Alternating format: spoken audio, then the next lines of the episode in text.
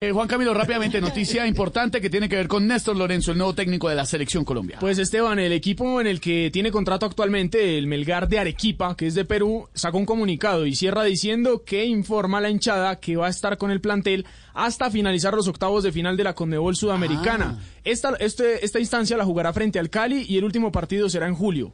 Y esto es una buena noticia porque eso quiere decir que estará presente para la fecha FIFA, ya como técnico en propiedad de la selección en la fecha FIFA de septiembre del 19 al 27, en el que seguramente la selección tendrá mínimo un partido amistoso que será frente a México.